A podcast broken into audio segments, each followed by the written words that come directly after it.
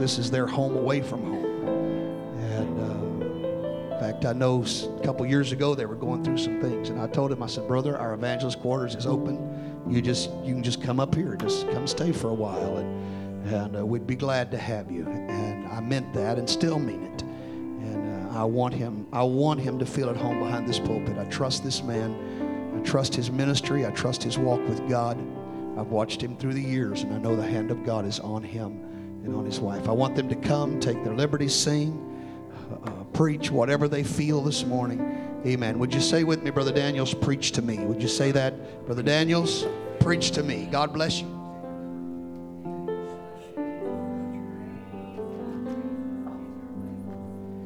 Yes, sir. It goes a lot deeper than just friendship. Count Brother and Sister Reagan as some of the dearest friends we've got. And uh, I appreciate them so much and their family. Quite frankly, missed getting to see them and missed getting to come here. Seems like it's been a long time. And, uh, but we're so thrilled to be here today. And uh, Brother is one of my favorite preachers. And I love to hear him preach. And you got to put up with me today. And uh, I hope and pray that God will just let us be a blessing. I've learned one thing that it's not about us, but it's about Him. It's about His kingdom. We're so thrilled to be here with you. We count it an honor, a privilege that God has afforded us. And uh, we just want to bless, be a blessing and bless you some way. The help and grace of God today. Glad to have my wife with me. And you can be seated. I'll let her come and she's going to testify and leave a little something with you. It is an honor to be here today. And I sit with Sister Regan and a bunch of ladies Friday, and they were, they were all evangelist wife. And after I heard some of the horror stories, I was almost afraid to get up here today. But one thing I've learned, if you mess up, uh, you sit down and just let the preacher take over. but since we were here the last time, we have been in 11 states and I, just numerous churches. The last time we counted, it was just a little over 100. But God has been good to us. I have no complaints. We serve a real God. There is too much work to be done for the kingdom to sit around and waller in our hurt, in our self pity. And my desire is to win souls. That's what it's all about. We all have a calling, and that's to be a witness. And we were at a motel uh, not too long in our ministry and to our evangelizing. And uh, Brother Regan, there was a lady that came down, and I was sitting down there dr- drinking coffee, and I had been talking to another group of uh, some people that were there. They were had broke down and had a big youth group, and she overheard us talking. So when they left, she asked me where I was going to church, and I told her, and she said, "Would you pray? I have a prayer request.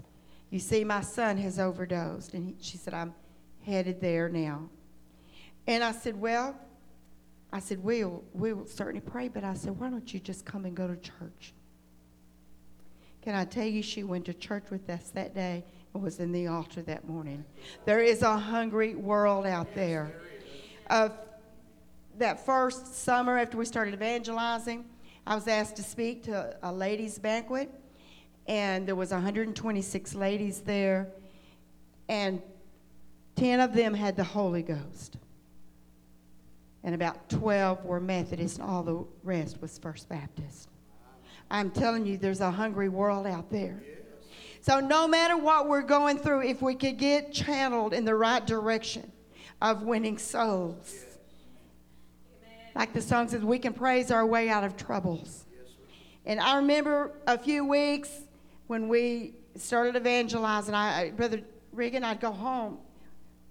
We would preach out on the weekends and and just feel God and feel like we were in the will of God and just feel so good. But then we would drive back into the city limits and the pain and the hurt would come.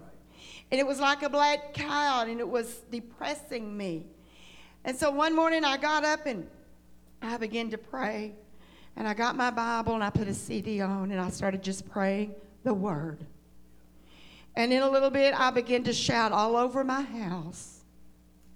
Because you see, the devil had not won the battle. And sometimes we let the devil stay around just a little bit too long.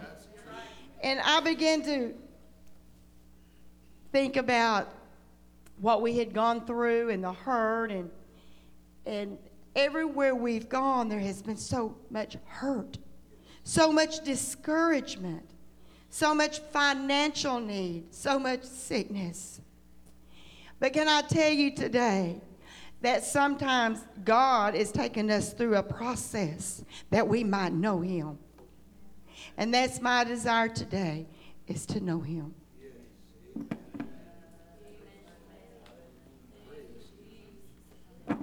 Praise God. Anybody here want to know the Lord this morning? Amen. I want to know him better than I've ever known him. Praise God. And it certainly is. Uh, it is something that we, as we go along, and the older that we get, as my younger brother stressed this morning, the, the older that we get, the more we learn and the more we find out about God. And we find out that He's almost unsearchable you know, and he never ceases to amaze me. You've heard people use that phrase before. Uh, you know, it never ceases to amaze me, the things that God does and the way that he does them. And just about the time you think you're about to sink, he pulls you up. Praise God. He's got the door and he's got the answer. He got it all figured out. Praise God. And uh, so we learn to walk by faith. And I, have often said this I think one of the biggest problems that, that uh, humans have and that uh, even people of God, children of God, have is trust in God. You know, we can talk about trust and we can say we trust Him, but then when something happens to you and it gets to that place where you need to turn it loose and let God do it, then, then we get the real test of whether you really trust Him or not. You're really willing to turn things over and let God take hold of it and just let God work it out. And I've, I've had some of those moments uh, you know, down through these last two or three years, we've crossed some places, been through some things, but God never did fail us. And uh, we learn to trust Him more and more uh, every day. Praise God. And He's such a great and an awesome God.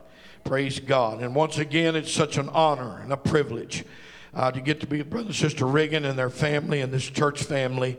And I hope and pray that what we do, this may seem a little unusual to you today.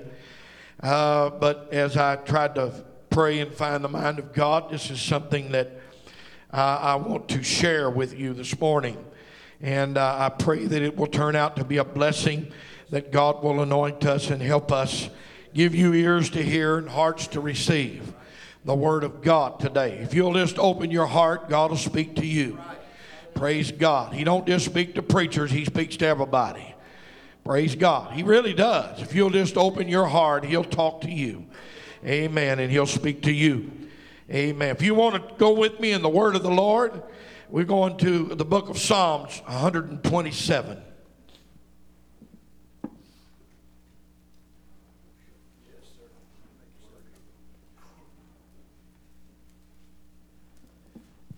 Praise God. Psalms 127, and I'm sure you've heard this before, but uh, hopefully the Lord will help us to uh, leave something with you here today.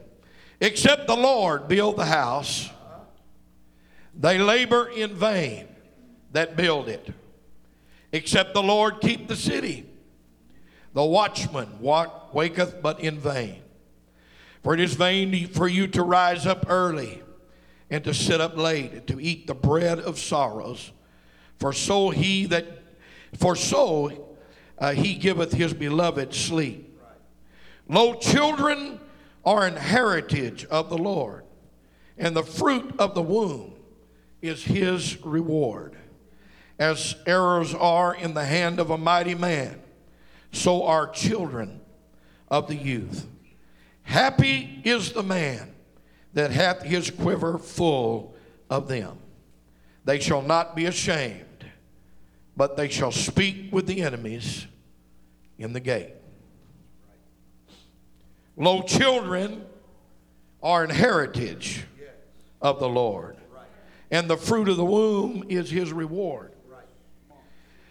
And, uh, and that last verse says, Happy is the man that hath his quiver full of them. They shall not be ashamed. But what will they do? Well, of course, it says they will speak with the enemies in the gate. Praise God. Children are an heritage, they're the fruit of the womb. Now, I know we use this, and I've used it in child dedication and many other ways, but today I'd like to share it just a little bit different. I'd like to bring it to you uh, as a message that can help us and that uh, I feel like the Lord has talked to my heart about. And uh, we're going to go to other scriptures here in just a moment. But with that in mind, I, I want us to pray right now that God would somehow help us to receive the word of the Lord. And I want our good pastor, if he would, to pray right now and ask the Lord's blessings over his word this morning. Would you, every one of us, let's pray together.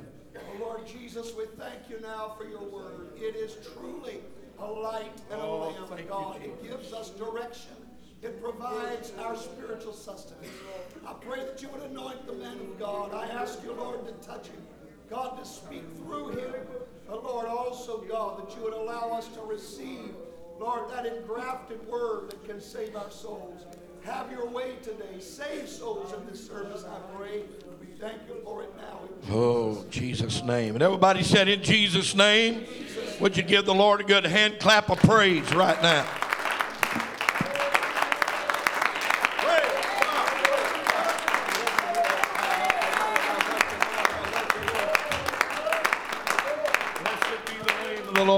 Blessed be the name of the Lord. You can be seated. That scripture is used in many, many different ways, but it is really, I, I began to read it one day and I saw it in a different light than I'd ever seen it before. And uh, as the Lord began to talk to my heart about these scriptures, uh, I thought, Lord, except the Lord build the house.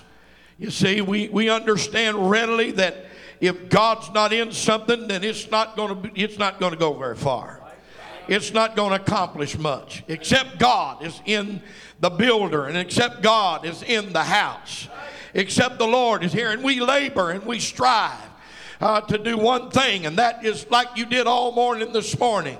We all came in here, and the pastor led us in songs and praise, and we tried to. Why? Because we need the presence of God to come in this house and to help us. We're not going to save very many souls, and we're not going to change very many hearts, and we're not going to be able to do very many good things for the kingdom of God if God doesn't come on the scene and if the Lord is not a part of what we're trying to do. If we cannot find the channel of the Spirit of God, if we cannot get in that place with Him where He can touch us and where our minds get clean of the things of the world and our problems and our cares, and, and, and you know, we're living in a world full of stress and problems and all kinds of things that are going on, the attacks of the enemy.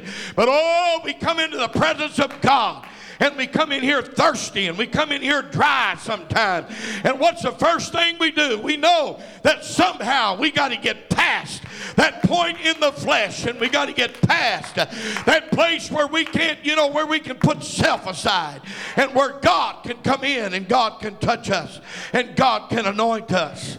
Praise God, because I've learned a long time ago you may strive to do it without God, but you're going to be a flop. Oh, you you may push on, you know, and you may strive and you may try to do things and I guess there's some things that we, we do and then there's things that God does, but I, I just know that I need Him more than I've ever needed Him in all of my life.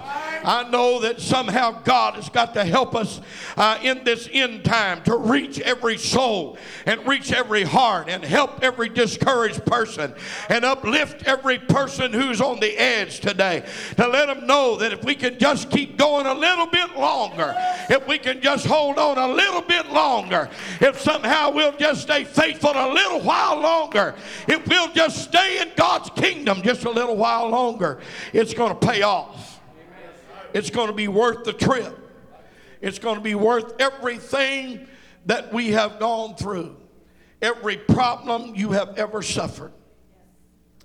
Uh, it will be worth it if we can just strive to be saved. Praise God. Oh, listen, that ought to be the heart's cry, just like Brother Reagan mentioned, Brother Howard's son uh, in that prayer meeting. Oh, God, you know, whatever it takes, I don't want to be lost.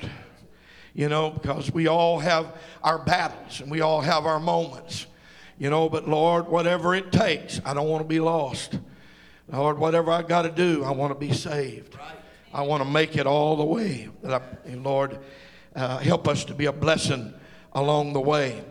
Uh, and a reason that I brought this particular scripture first is because what I want to preach to you about today, I believe, has a lot to do with revival. All right.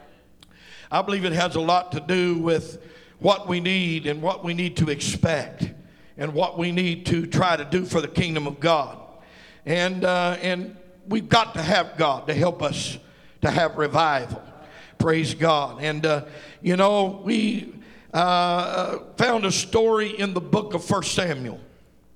Uh, there is an interesting story, and I've used the same verses of Scripture before for the same reasons. Uh, and it talked about a, a story of a man who had some wives. And uh, one of those uh, uh, wives uh, that he had was named Hannah, and the other one was Peninnah. And Peninnah had children, Hannah had no children. Uh, and it was a sad thing because to not have children, it was a shame and a disgrace for a woman not to produce and not to bring forth children uh, and uh, make her husband happy. And uh, so, uh, and the story goes on to tell us that they went up yearly and, and uh, they went to worship in verse number three, sacrificed unto the Lord of hosts in Shiloh. And, uh, and they were faithful people. But Hannah, he gave, uh, you know, this husband, he, he blessed his wives. And, but Hannah, being that she was childless, he gave her special blessings. And, uh, and, and a little bit more than he did the other wives on the, by the fact that she didn't have any children. So Hannah gave a worthy portion, verse number five. He loved Hannah, and, uh, but the Lord had shut up her womb. Her adversary was always there and uh, provoked her sore for to make her fret because the Lord had shut up her womb. And as he did so year by year, when she went up to the house of the Lord, so he provoked her. Therefore she wept and did not eat. Then said Elkanah, her husband, to her, Hannah, Why weepest thou? And why eatest thou not? And why is thine heart grieved? Am not I better to thee than ten sons? And Hannah rose up after they had eaten in Shiloh, and after they had drunk. Now Eli the priest sat at the seat by the post of the temple of the Lord, and he and she was in bitterness of soul, and prayed unto the Lord, and wept sore.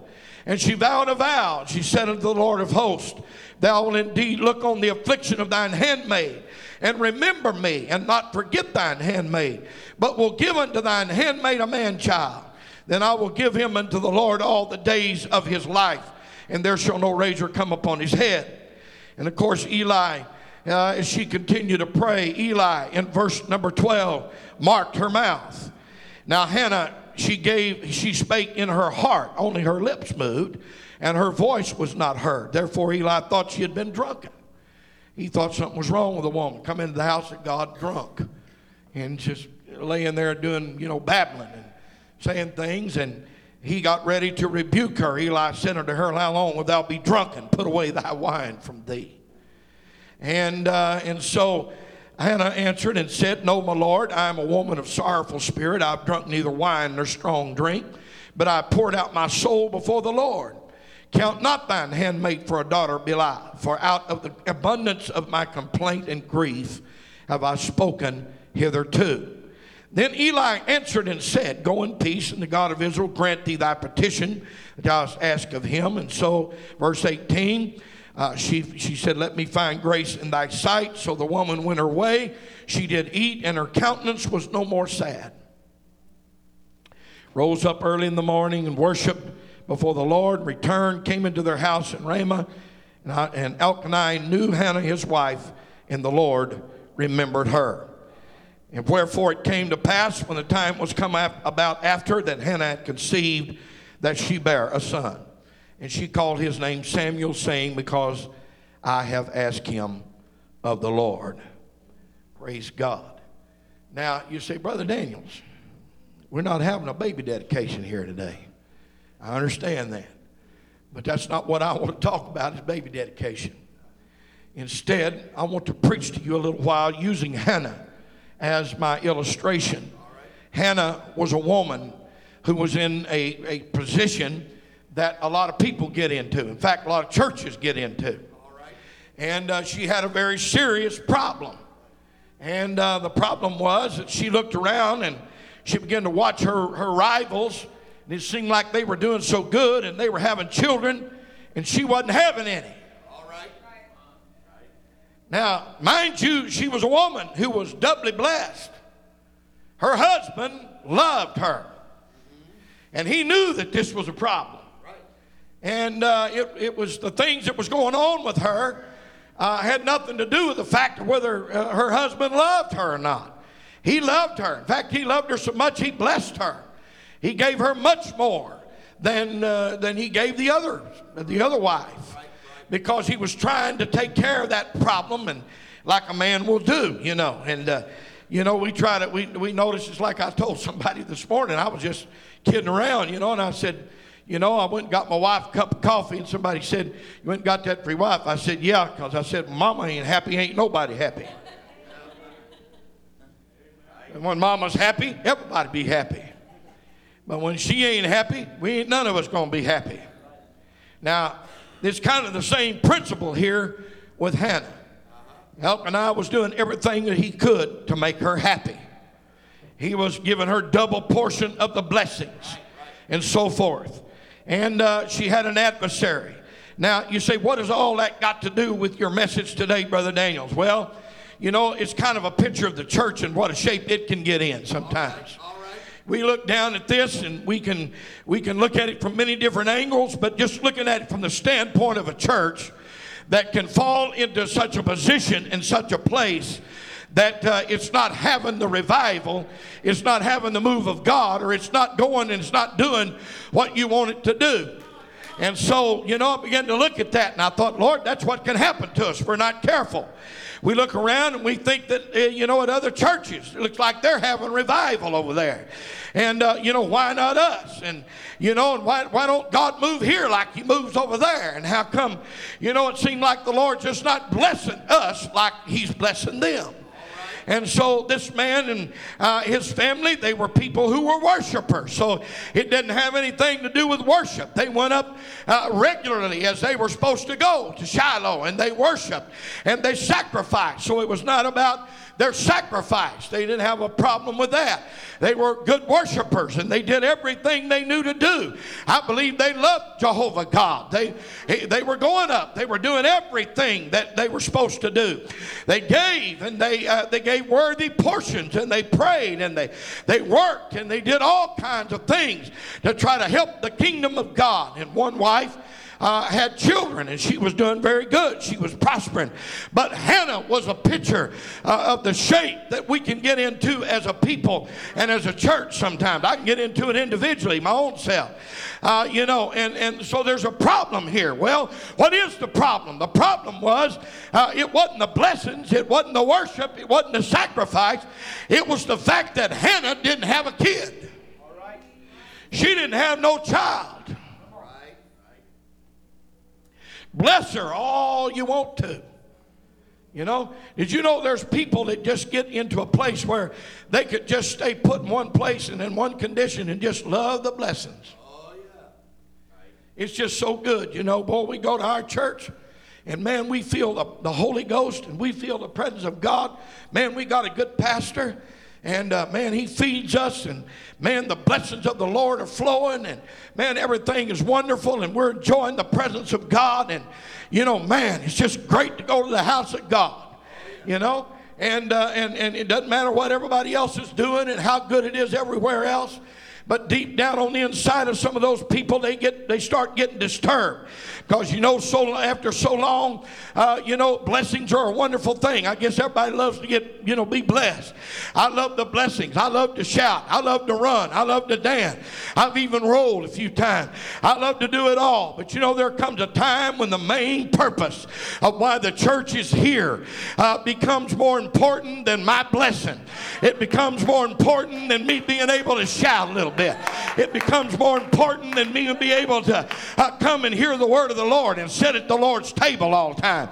You know, there comes a point when I say, hey, this is all great, but, but why aren't we reproducing? It comes to a point when I get like Hannah and I say, you know, this just ain't right. My husband loves me. God loves us. God blesses us. God pours out his blessings. We could just we could just sit down and be satisfied, you know. We can just sit down and say, Man, that's lovely, that's wonderful, you know, and, and, and just sit there. But after a while, a true child of God says, Wait a minute, I'm supposed to be doing more than just sitting here in this church having a blessed time, you know. I'm supposed to be doing more than just sitting here in this church enjoying the Word of God and eating at the Master's table and letting God touch me all the time. Something else is supposed to be going on. I'm really not a good wife until I begin to produce children for my husband. For the one that loves me, even though he loves me so much that he blesses me enormously. He's put a lot of good things on me. But there's one thing that would make him happier than any other thing that I could ever do. And that's if I could be a soul winner. If I could produce a child. If I could produce a baby for my, my husband.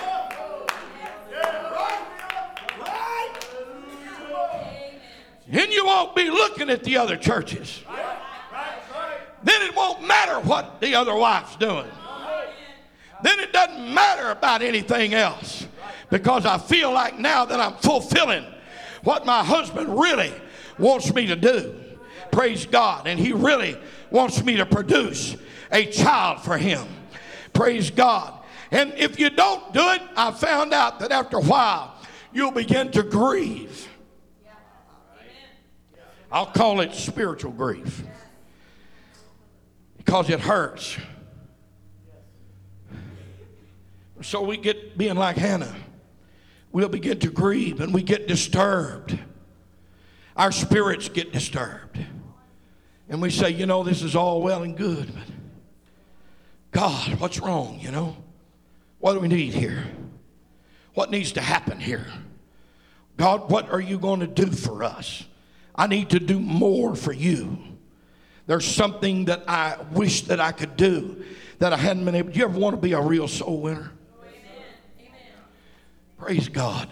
How many folks here like to be a soul winner? You'd like to have souls. Praise God. Oh, he loved her. He gave her many things. Praise God. But she began to weep.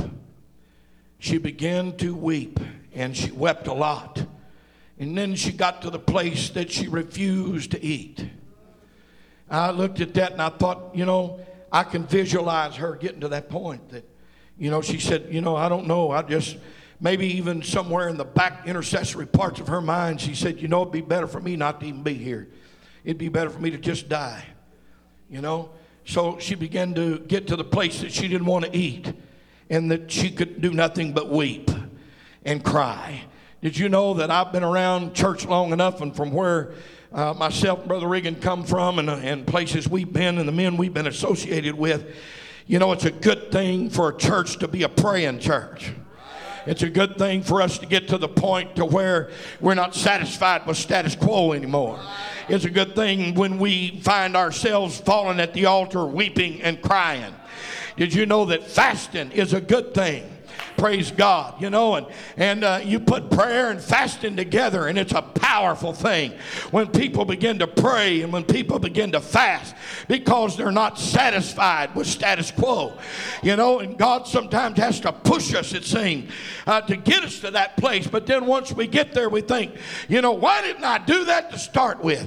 Why didn't I just, you know, why wasn't that a part of my makeup? Why didn't I do that to begin with? And I could have been far beyond where I am right now if I'd have just begun to pray and fast and seek God. And uh, but Hannah finally got to that place that she was tired uh, of the situation that she was in because she was becoming bitter. I'm going to tell you something. Bitterness is a bad thing. Yes, It'll destroy people. Yes, Bitterness hinders people. Right. Bitterness stops revival, individually and otherwise. Bitterness is something like a cancer, it'll kill you. Praise God. Oh, and bitterness of soul. Hannah got to the place that she began to get bitter and she became dissatisfied. And so, as she wept and she prayed, then of course that wasn't all that was going to happen. Uh, you know, the devil will jump on a situation like Hannah's situation. He said, Oh, here we got them just where we want them. They're bitter right now, they're dissatisfied. And so along comes her adversary and says, You know, look at you. You're a nobody. You're not doing anything. You're not producing anything. What good are you? You know, the Lord must not be with you. Uh, you know, there, there must be something wrong. Uh, there must be a problem. And so, you know, that's the devil's business is to come along and be a good devil and see if he can make you, you know, sidestep you in some way, get you to thinking things you shouldn't think and doing things you shouldn't do and, uh, and get you off on a track that you shouldn't be on because he knows if he can do that, then there'll never be a baby born. You're right, brother. If he can just get people thinking the wrong way, if he can just get our minds going in the wrong direction, if he can put things there and if he can plant things in my thinking and in my mind and in my spirit, the devil's a smart devil. He knows that if he can get people to do that, that they're never going to produce anything. Just help them get more bitter. Just help them get more dissatisfied. Just help them look around a little more and, and begin to get, you know, have an ugly spirit come on them. And, and, you know, before long, you know, they don't even want to go to church. They don't even want to be a part of the kingdom of God. They, they, they're looking in all directions. They're doing all kinds of crazy things and, and not really accomplishing anything for the kingdom of God. And that's the way the enemy is. If he can get into a child of God's heart or into anybody's heart, if he can keep you going in that round circle, if he can keep you going from bitterness to dissatisfaction, uh, you know, to wrong spirit, to just keep you all the time confused and, and keep you tied up, you know, pretty soon we're not having a move of God. Pretty soon we're not happy anymore. Pretty soon things are not going to go the way we want them to go. You're right. Finally, Hannah did the things she should have done. I encourage people of God that really want revival. If you really want revival, don't- just sit around dissatisfied and bitter. And if I could take my liberty and say, letting your tongue. Well, I've been around long enough to see what that can do. Just takes a little bit of talking you know, next thing, talk ain't talk anymore, but it's lies. Mm, God hates a liar. And, uh, you know, it's confusion and it's discord. God hates them that sow discord among the brethren. oh, and, you know, it can just go on and on and on and on. But then there's those people that say, wait a minute, this ain't right. This is not the way it's done. And what do they do? Hannah did the right thing. She headed to the house of God. She went there. She got down to wherever her altar was in that temple. And she wept. And she cried.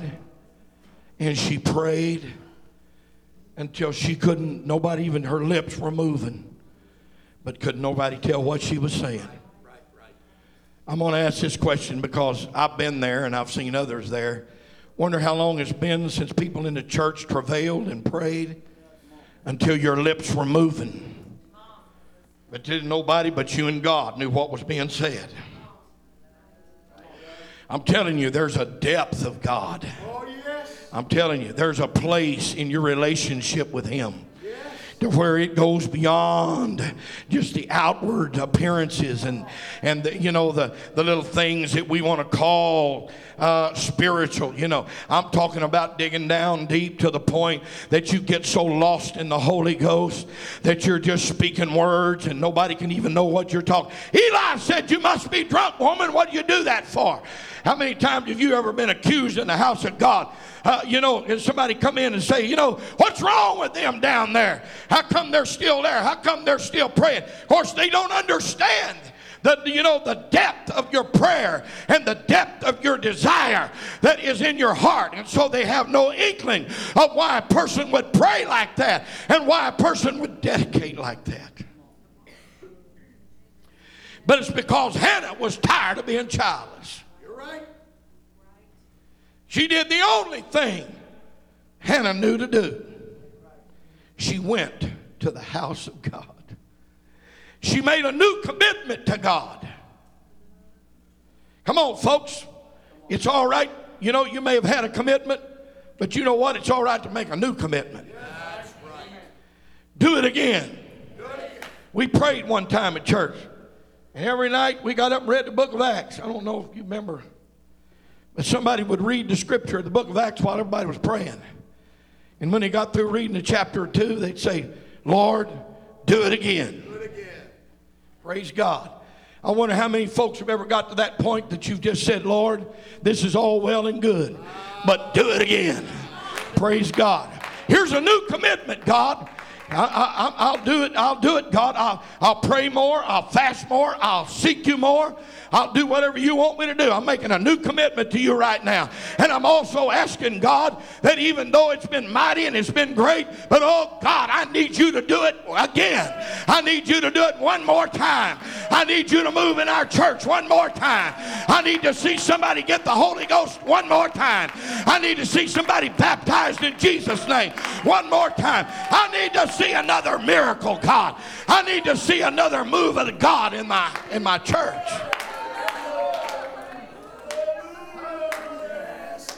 You know, when you get tired of being satisfied with status quo, it's going to drive you to a place where you're going to hit your knees in the house of God.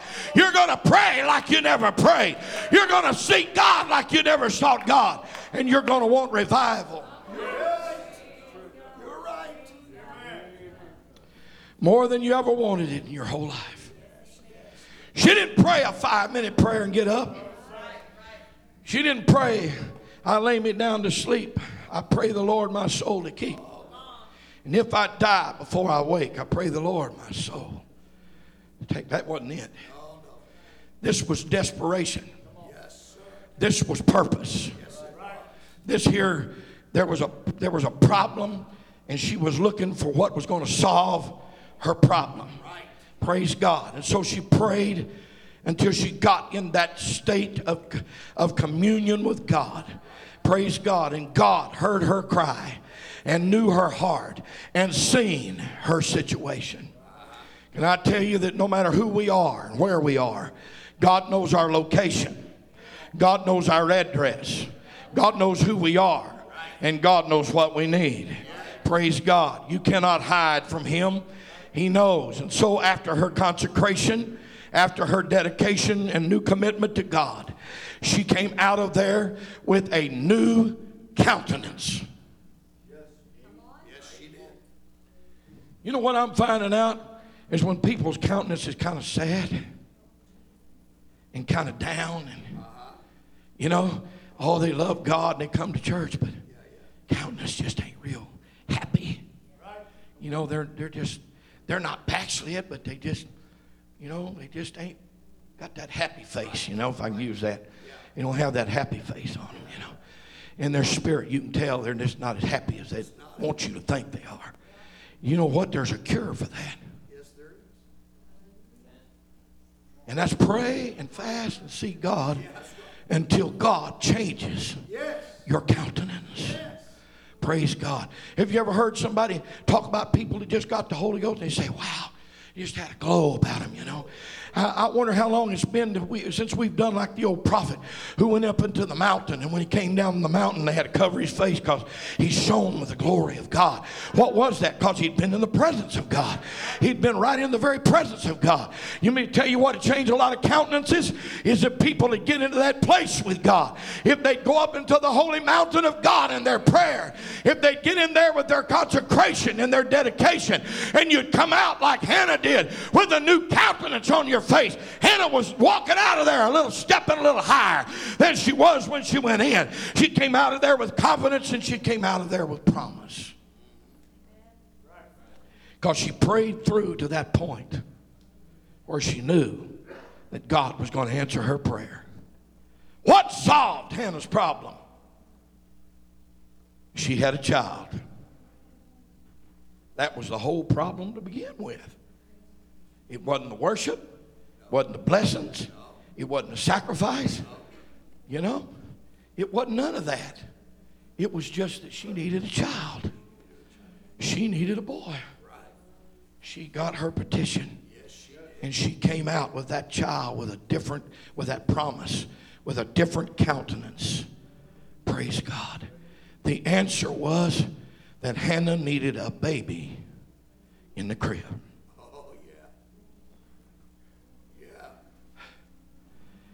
My, my title, my message for you today, this morning is No Babies in the Crib. Pretty simple, Brother Daniels.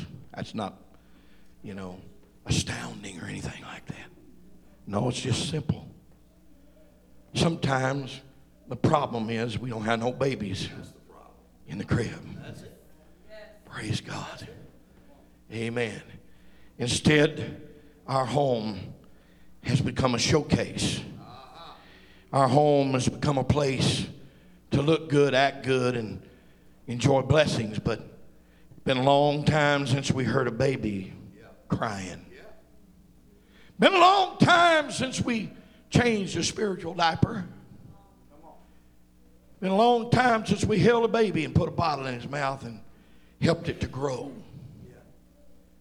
Whole problem with Hannah, she didn't have a baby. Praise God. Could you stand with me this morning? You know what church really needs to be? You know what would help a lot of churches? Is if they turn their church into one big spiritual nursery. Because you know what? When you're at a nursery and you've got that new baby, you just look at Sister Regan back there holding that right now. Ain't one prettier than that one. 'Cause that's hers. That's her grandbaby. That's her baby. Mama was here. I don't see her, but oh, wait, wait, there she is. You right there. She's helping me preach.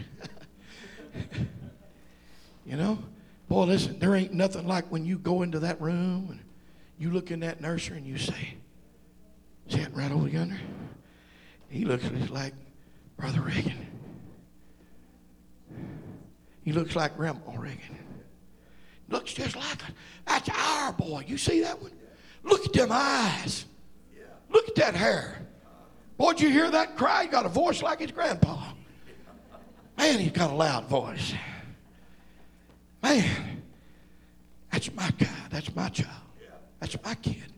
That's my grandbaby. Right. How long has it been since you had somebody you won to God? How long has it been since you had a baby that you could call your own? One that when you stood down at the altar, you look across there and you say, I won that one. That's my baby right there. I prayed that one through. I taught them a Bible study. I'm the one that won them to this church. I got them in the house of God. That one right there, that's my baby. Praise God. You hear all them babies crying in here? Well, if we don't, then we need to. Because that's one of the most important things. That's why Jesus went to the cross. was not just so we could have wonderful times together, although we will, but it's to win the lost. It's for us to reproduce. It's for us to have church that produces babies. Praise God. It's to have a church which is just not a, a, a place to come and sit and look at one another, but it's full of these crying little babies that we won and brought in, and we're teaching them and we're loving them and we're taking care of them. Let me tell you, you'll be less apt to gossip let me, let me just for a minute. You'll be less apt to have your feelings up here. You'll be less apt to want to go stray somewhere and do something you shouldn't do. Because you'll center your affection and your time upon a baby. You don't mean to tell me that a mama, the first time she holds that child in her hand, that she is not overwhelmed with what's just happened and she protects and she realizes there's a duty ahead of her. I got to take care of this baby. You know what? A whole lot of church problems will be solved if we just turn the church from a church into a, a big old nursery. You, you still with me? If we just turn this whole church right here, you got a good church, you got a good pastor, and, and we've got the best heavenly Father in all the world. But He just don't want us to sit here barren and, and upset and bitter and, and, and you know and all of that. No, no, no, no, no, no. Hey, if I could just encourage somebody to pray here today, if I could encourage somebody to a new commitment here today, if I can encourage somebody to get tired of being in the shape that you're in, I'll tell you how to solve a church problem. I'll tell you how to get rid of attitudes and spirits and evil that want to creep in. You just get a bunch of babies in here, and the church won't have time. Come on. I said, You won't have time to do nothing but nurture that baby, guard that baby, feed that baby. Praise God. Take care of that baby. Praise God. Praise God. Sister Reagan, is there any way you can get up without waking that baby?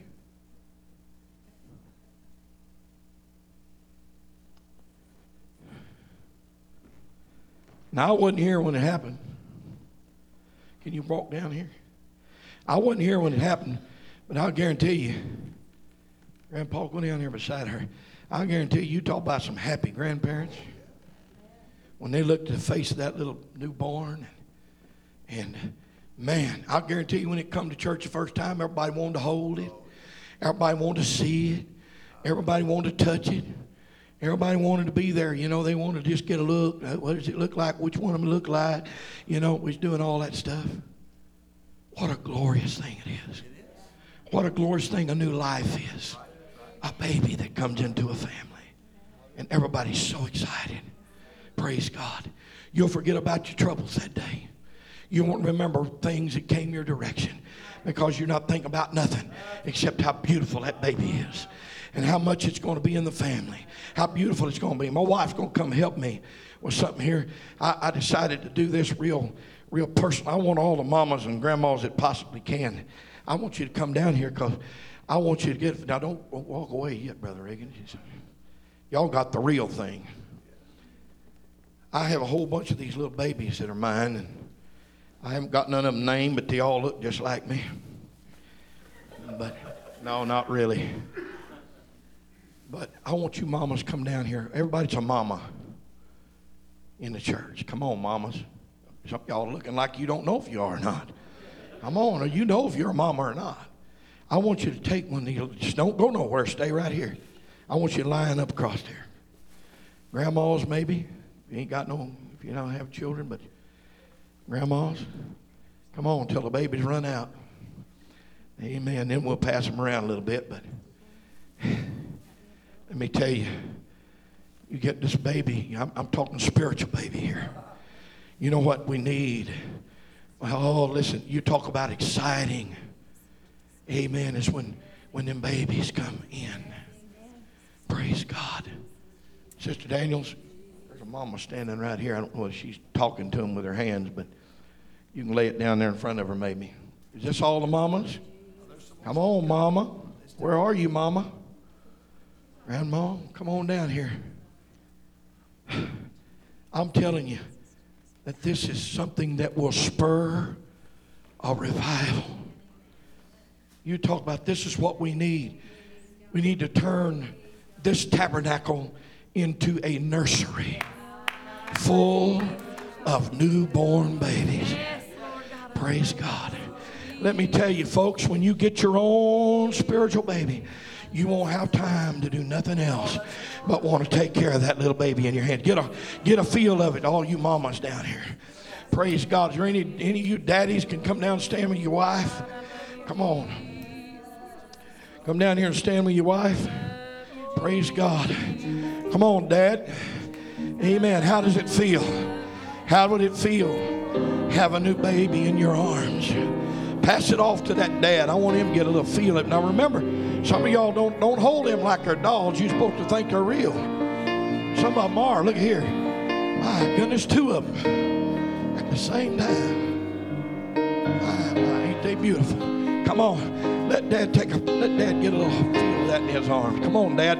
You know how to hold a baby? Come on up. Watch it. You nearly dropped that baby. On now, hold him like it was real. Oh, but then think for just a moment.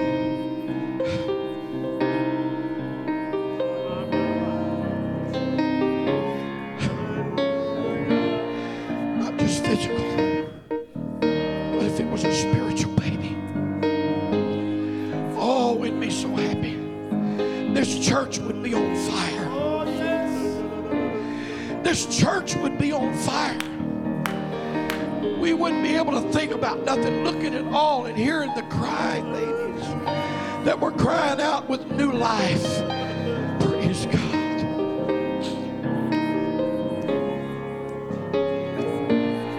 Oh, I wish you could, I wish you could visualize what I'm trying to say. Oh, just as happy as you were over that first real baby. Oh, how long has it been since you've had a real spiritual baby? Hannah's problem was not the blessings, it was none of that other stuff. Why she was bitter and why she was having a problem. What was wrong with Hannah was that she needed a baby. She needed a baby.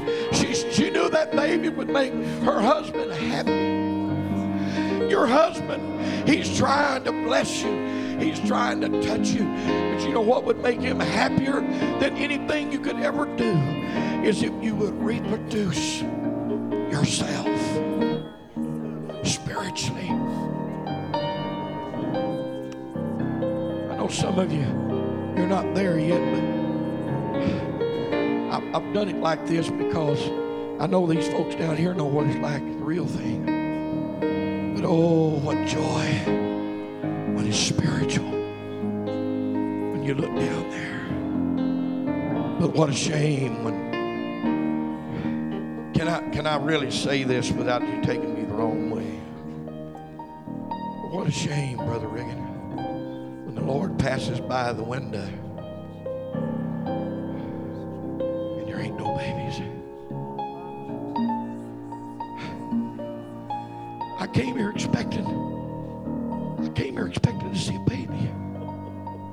Where's the babies?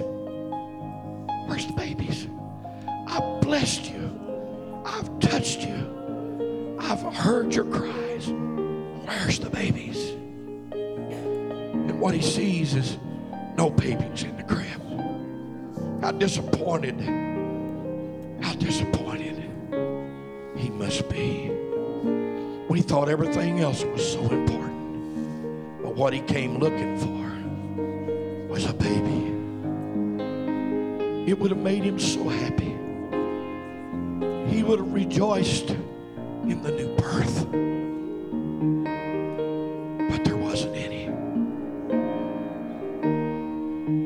How long has it been since you witnessed to somebody, invited somebody to church? They needed to be born again of water and of spirit. It wasn't a physical birth, but it's a spiritual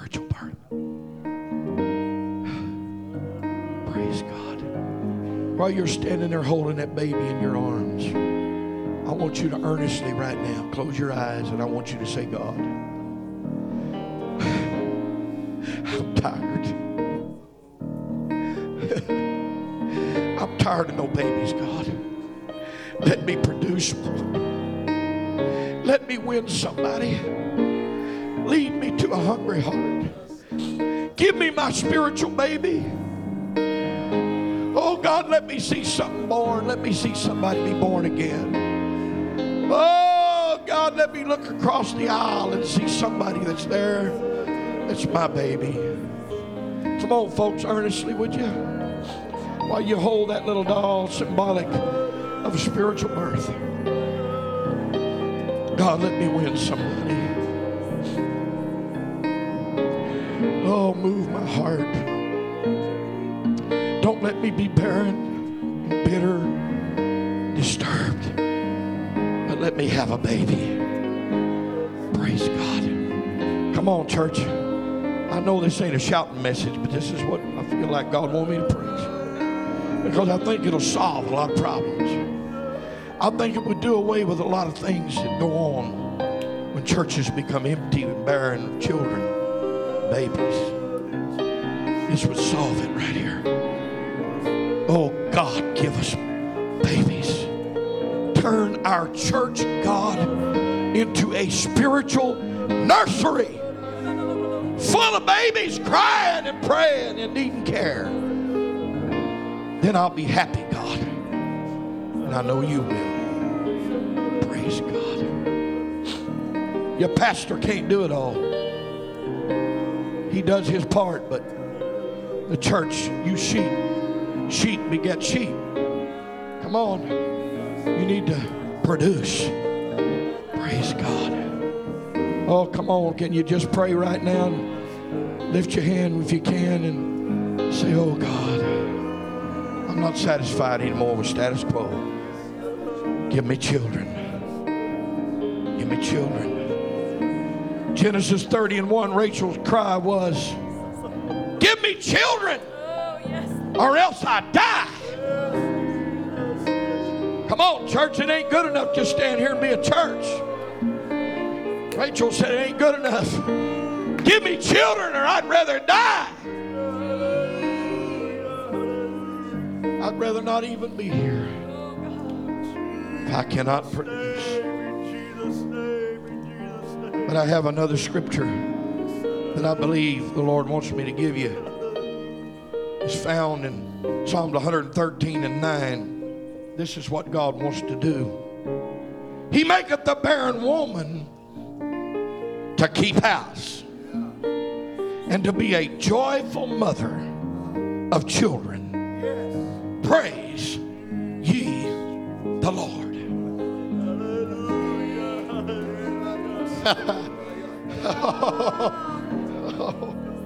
oh, yeah. He's going to make the barren woman to keep house and to be a joyful mother of children. Praise ye the Lord. Come on, church. He's going to make you to keep house. Keep this house. To be a mother of children. Praise ye the Lord. Now, come on, church. Can we praise him in advance? You say, Brother Daniels, I don't have one yet. Oh, but it's coming. I said it's coming. So he's going to make you a keeper of the house and make you a mother children. So come on, we give him praise in advance for the promise of God. He's going to make this church to prosper. He's going to make this church to be a mother of children. He's going to make this church be a keeper of the house. Praise God. You're going to be full of babies. You're going to be full of babies. You're going to be full of babies. You're going to be a nursery full of people speaking in other tongues as the Spirit gives them the utterance. We're going to praise Him.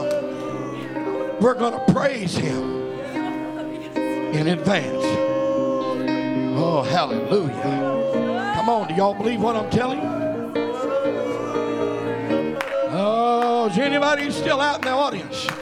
You just stand up, pray with us. You believe God can prosper the house of God?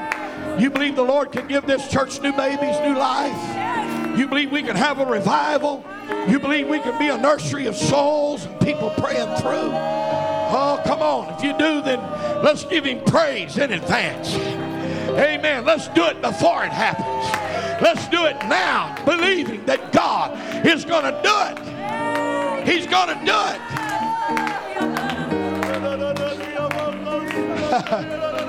Hallelujah. Hallelujah. Hallelujah. Hallelujah. Don't be surprised. Don't be surprised. Somebody's going to go out today. Somebody's going to go out this coming week. Next thing you know, you're going to hear the cry of a newborn babe in this place. People are going to rejoice. And you're going to be a happy mama. Hallelujah. Hallelujah. Everybody, let's lift our hands right now and worship Him. Let's worship Him. Praise God. Praise God. Praise God. Praise God. Praise God. Oh, do you love Him?